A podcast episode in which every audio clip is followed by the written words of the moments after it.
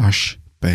Lovecraft Pisicile din Altar O înregistrare Cărțiaudio.eu Se povestește că în Altar, pe celălalt mal al râului Sky, nimănui nu este îngăduit să ucidă o pisică. Sunt tot mai convins de asta, uitându-mă la cea care stă întinsă și toarce aici lângă foc. Pisica e un animal misterios. Ea ghicește și vede lucruri pe care ființele umane nu le percep. Nu-i oare sufletul străvechiului Egipt și subiectul istorisirilor uitate din Mero și Ofir? În plus, e rudă cu stăpânul junglei, iar această calitate moștenește secretele sumbrei și neliniștitoarei Africi. Sfinxul e vărul ei. Vorbește aceeași limbă, dar e mai veche decât el și își amintește ceea ce Sfinxul a uitat. În altar, cu mult înainte de a se fi interzis uciderea pisicilor, trăiau un țăran bătrân și nevasta lui, cărora le plăcea să prindă și să omoare pisicile vecinilor. De ce făceau ei un asemenea masacru? N-am habar. Mulți oameni nu suferă pisicile și nu le pot vedea alunecând pe furiș, prin curți și prin grădini după lăsarea întunericului. Poate că și cei doi erau dintre aceștia. Cert e că omorau toate pisicile care se apropiau de casa lor. După țipetele auzite noaptea, mulți săteni cred că ei aveau un mod foarte aparte de a se descotorsi de animale. Evitau însă cu grijă să discute cu bătrânul și cu femeia lui. Trebuie să spun că expresia fețelor lor ridate era înspăimântătoare. Într-adevăr, dacă stăpânii pisicilor îi detestau pe acești stranii locatari ai unei căsuțe modeste, ascunsă sub stejar centenari în fundul unei curți părăginite, teama le era încă și mai mare – și în loc să-i trateze ca pe niște ucigași, se mulțumeau să-și împiedice animalele favorite să se apropie de casa blestemată. Când, ca urmare a vreunei imprudențe, dispărea o pisică, iar la căderea nopții se auzeau zgomote ciudate, stăpânului ei nu-i mai rămânea decât să se jeluiască, ori să se resemneze, mulțumind destinului că dispărutul nu era vreunul din copiii lui – căci oamenii din Altar erau simpli. Ei nu știau de unde proveneau pisicile. Într-o zi, o caravană cu străini sosiți din miază zi pătrunse pe ulițele strâmte și pavate din Altar. Călătorii aveau pielea închisă la culoare și nu semănau cu cei ce străbăteau de două ori pe an satul. Pentru câțiva bănuți îți ghiceau norocul în piață și cumpărau din câștig coliere de sticlă. Nimeni n-ar fi știut să spună care le era țara de baștină. Se purtau însă curios, iar rugile lor neobișnuite provocau uimire. Pe laturile căruțelor de piatră, siluete stranii, ale căror corpuri omenești purtau capete de pisici, de șoimi, de berbeci și de lei. Conducătorul caravanei avea pe cap o căciulă împodobită cu două coarne și un cerc ciudat. În caravana aceea ieșită din comun se afla un băiețel orfan de tată și mamă care își revărsa toată iubirea asupra unui frumos pisoi negru. Ciuma nu-i ocolise pe ai lui, lăsându-i totuși acea mică făptură spre a-i ușura durerea.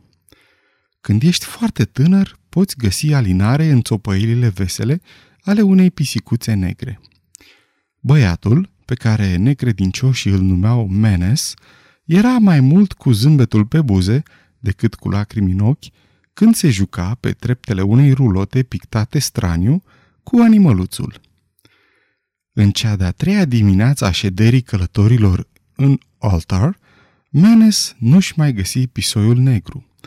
Văzându-l cum hohotea în piață, niște sătenii povestiră de bătrân și de nevastă sa, de zgomotele ce se auzeau noaptea dinspre casa lor. La auzul acestor cuvinte, Copilul se opri din plâns și rămase pe gânduri. Apoi spuse o rugăciune. Își întinse brațele spre soare și recită niște litanii într-o limbă pe care niciun locuitor din altar nu o putea înțelege. În clipa aceea, norii luară o formă curioasă.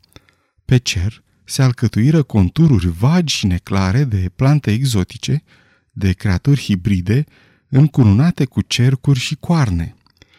Naturii îi plac câteodată asemenea figuri vânzolite, care fac impresia asupra celor cu imaginație. În aceeași noapte, călătorii plecară din altar și nu mai fură văzuți niciodată. Dimineața următoare, sătenii descoperiră cu tulburare că pisicile dispăruseră. Familiarele animale păreau să fi fugit din fiecare cămin. Mici, mari, grase, negre, cenușii, galbene, vărgate, în tot satul nu mai era nicio pisică. Bătrânul Cranon, primarul, o ținea morțiș că oamenii cu pielea închisă la culoare le luaseră pe toate ca să răzbune moartea pisoiului lui Menes. Blestemă și caravana și pe băiat. Dar Nith, notarul cel plăpând, declară că era vorba neîndoielnic de o nouă ispravă de a bătrânului și nevestei lui, căci dușmânia lor față de pisici creștea cu fiecare zi. Totuși, nimeni nu îndrăzni să-i învinuiască fățiși pe oamenii aceia sinistri. Atal, fiul hangiului, jură că văzuse toate pisicile din Althar adunate în amurg în curtea pustie a cocioabei lor. Puteai să dai însă crezare poveștilor unui băiat necopt? El spunea că felinele le urmau solemn pe două dintre ele, ca și cum ar fi îndeplinit un rit necunoscut – dar sătenii, temându-se că bătrânul și baba lui le făcuseră pisicilor farmece ca să moară, preferară să nu se ducă în locul acela lugubru. Așa că îi așteptară pe cei doi să iasă în sat ca să-i înproaște cu reproșuri. Satul Arthur a dormit mânios. În zori, însă, pare să se fi săvârșit un miracol, fiindcă locuitorii, deșteptându-se, regăsiseră patrupedele. Mici, mari, grase, negre, cenușii, galbene, vărgate, toate pisicile reveniseră la casele lor. Păreau sătule și curate și torceau de plăcere. Localnicii discutară întâmplarea mirându-se din ce în ce mai mult de acea aventură stranie. Bătrânul Cranon repetă că acolo era mâna oamenilor cu pielea închisă la culoare – deoarece toată lumea știa prea bine că pisicile nu se întorceau niciodată vii de la casa celor doi consăteni siniștri. Cu toții căzură de acord că, întrucât pisicile nu se atingeau nici de bucățelele de carne și nici de farfuriile cu lapte, era ceva necurat la mijloc. Două zile încheiate, pisicile din Arthur refuzară să se uită la hrană și doar se încălziră la soare ori pe lângă vetre. Trecu o săptămână întreagă până când sătenii să observe că nu mai apărea nicio lumină la fereastra căsuței de sub copaci.